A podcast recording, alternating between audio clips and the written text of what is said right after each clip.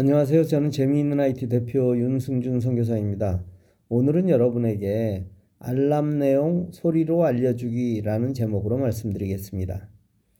아침에 일어나면 손가락이 펴지지 않아 다른 손으로 손가락을 펼 때 딸깍 소리가 나는 방아쇠 수지, 트리거 핑거를 오래 치료하지 않았더니 손가락 전체가 문제가 되어 주먹을 쥘 수 없게 되었습니다. 이런 일은 손가락을 많이 사용하는 사람에게 많이 나타난다는데 확실히 제가 손을 많이 사용하기는 합니다. 제 딴에는 치료가 쉬울 것으로 생각해서 병원에 예약했고 수술을 하게 되었습니다. 그런데 일반 의자에 앉아 국소마취 후 간단하게 할 것이라는 제 생각과 달리 수술복을 입고 수술실에서 수술을 받게 되었습니다. 수술대에 누워 생각이 참 많아졌습니다. 정말 생사를 가르는 수술을 하는 사람들의 심정은 어떨까를 생각하며 얼마 전 소천하신 자금명 생각이 많이 났습니다. 저는 지금 왼손을 사용하기 힘듭니다. 그래서 이 글을 스마트폰으로 구글 문서에 말로 쓰고 있습니다. 말로 글쓰기가 이렇게 편하다는 사실을 새삼 실감하고 있는 것입니다. 스마트폰에서 구글 폴더에 모여있는 구글 문서를 열고 플러스를 누른 후 새 문서를 터치하여 글을 쓰면 됩니다. 이때 키보드에 있는 마이크를 누르고 말로 하면 글이 잘 써집니다. 여러분도 많이 사용하시길 바랍니다. EXIT 17호에 글자로 읽어주기로 특별하게 사용하기라는 글을 올렸고 거기에 대한 해설 강의를 정효연을 위해 줌으로 했습니다.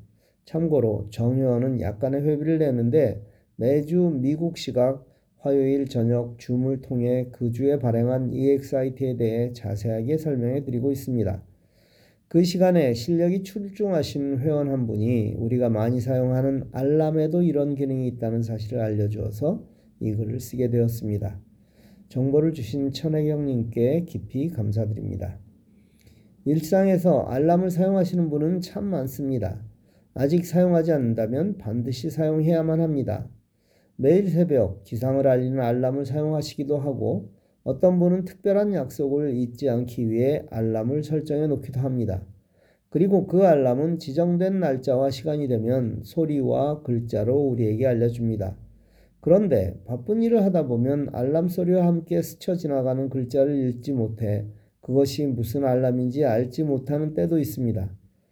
시각장애인이 아니더라도 만일 그 알람 제목을 소리내어 읽어준다면 훨씬 더 쉽게 인식할 수 있을 것입니다. 예를 들어 관리비 납부를 잊지 않기 위해 알람을 설정해 놓았다면 그 제목을 관리비 내는 날 이렇게 입력해 놓았을 것입니다. 그리고 해당 일, 해당 시간에 관리비 내는 날이라고 알람이 소리를 내어준다면 확실하게 이 사실을 인식할 수 있을 것입니다. 글보다는 소리가 훨씬 편하기 때문입니다. 알람을 만들어 보겠습니다. 삼성폰을 가지고 있는 분은 알람이 2개 있습니다. 하나는 구글의 알람이고 다른 하나는 삼성의 알람입니다. 여기서 이 글자 읽어주기 기능은 삼성 알람에 있습니다. 삼성 알람은 하얀색 시계에 들어 있습니다. 시계를 누릅니다. 플러스를 누릅니다. 관리비 내는 날이라고 입력하고 시간을 선택합니다.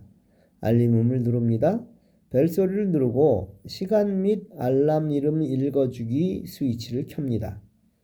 이전 버튼을 눌러 저장합니다. 이 저장을 하지 않으면 안되니 반드시 저장하십시오. 만일 약 먹는 것을 확인하는 알람을 만들려면 일요일부터 토요일까지 매일로 설정해야만 합니다.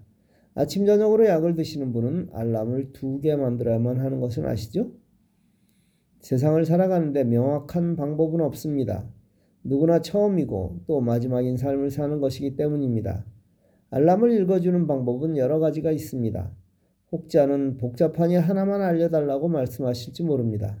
그러나 여러 방법을 알고 또 사용해야 삶의 스펙트럼이 넓어지는 것입니다. 또 여러 방법을 사용함으로 크로스 체크가 가능하여 잊지 않고 넘어갈 수 있습니다. 즉 여러 방법을 동시에 사용하는 것입니다. 하나는 7시 30분에 또 다른 방법으로는 8시에 해놓는다면 절대 잊지 않을 것입니다. 잘 사용하시길 바랍니다. 감사합니다.